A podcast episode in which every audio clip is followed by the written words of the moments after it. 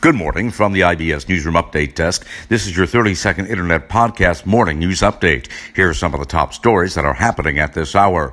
President Trump is heading to rural Maine as protests continue nationwide. Also this morning, the Tacoma mayor is calling for a prosecution of an officer involved in a man's death.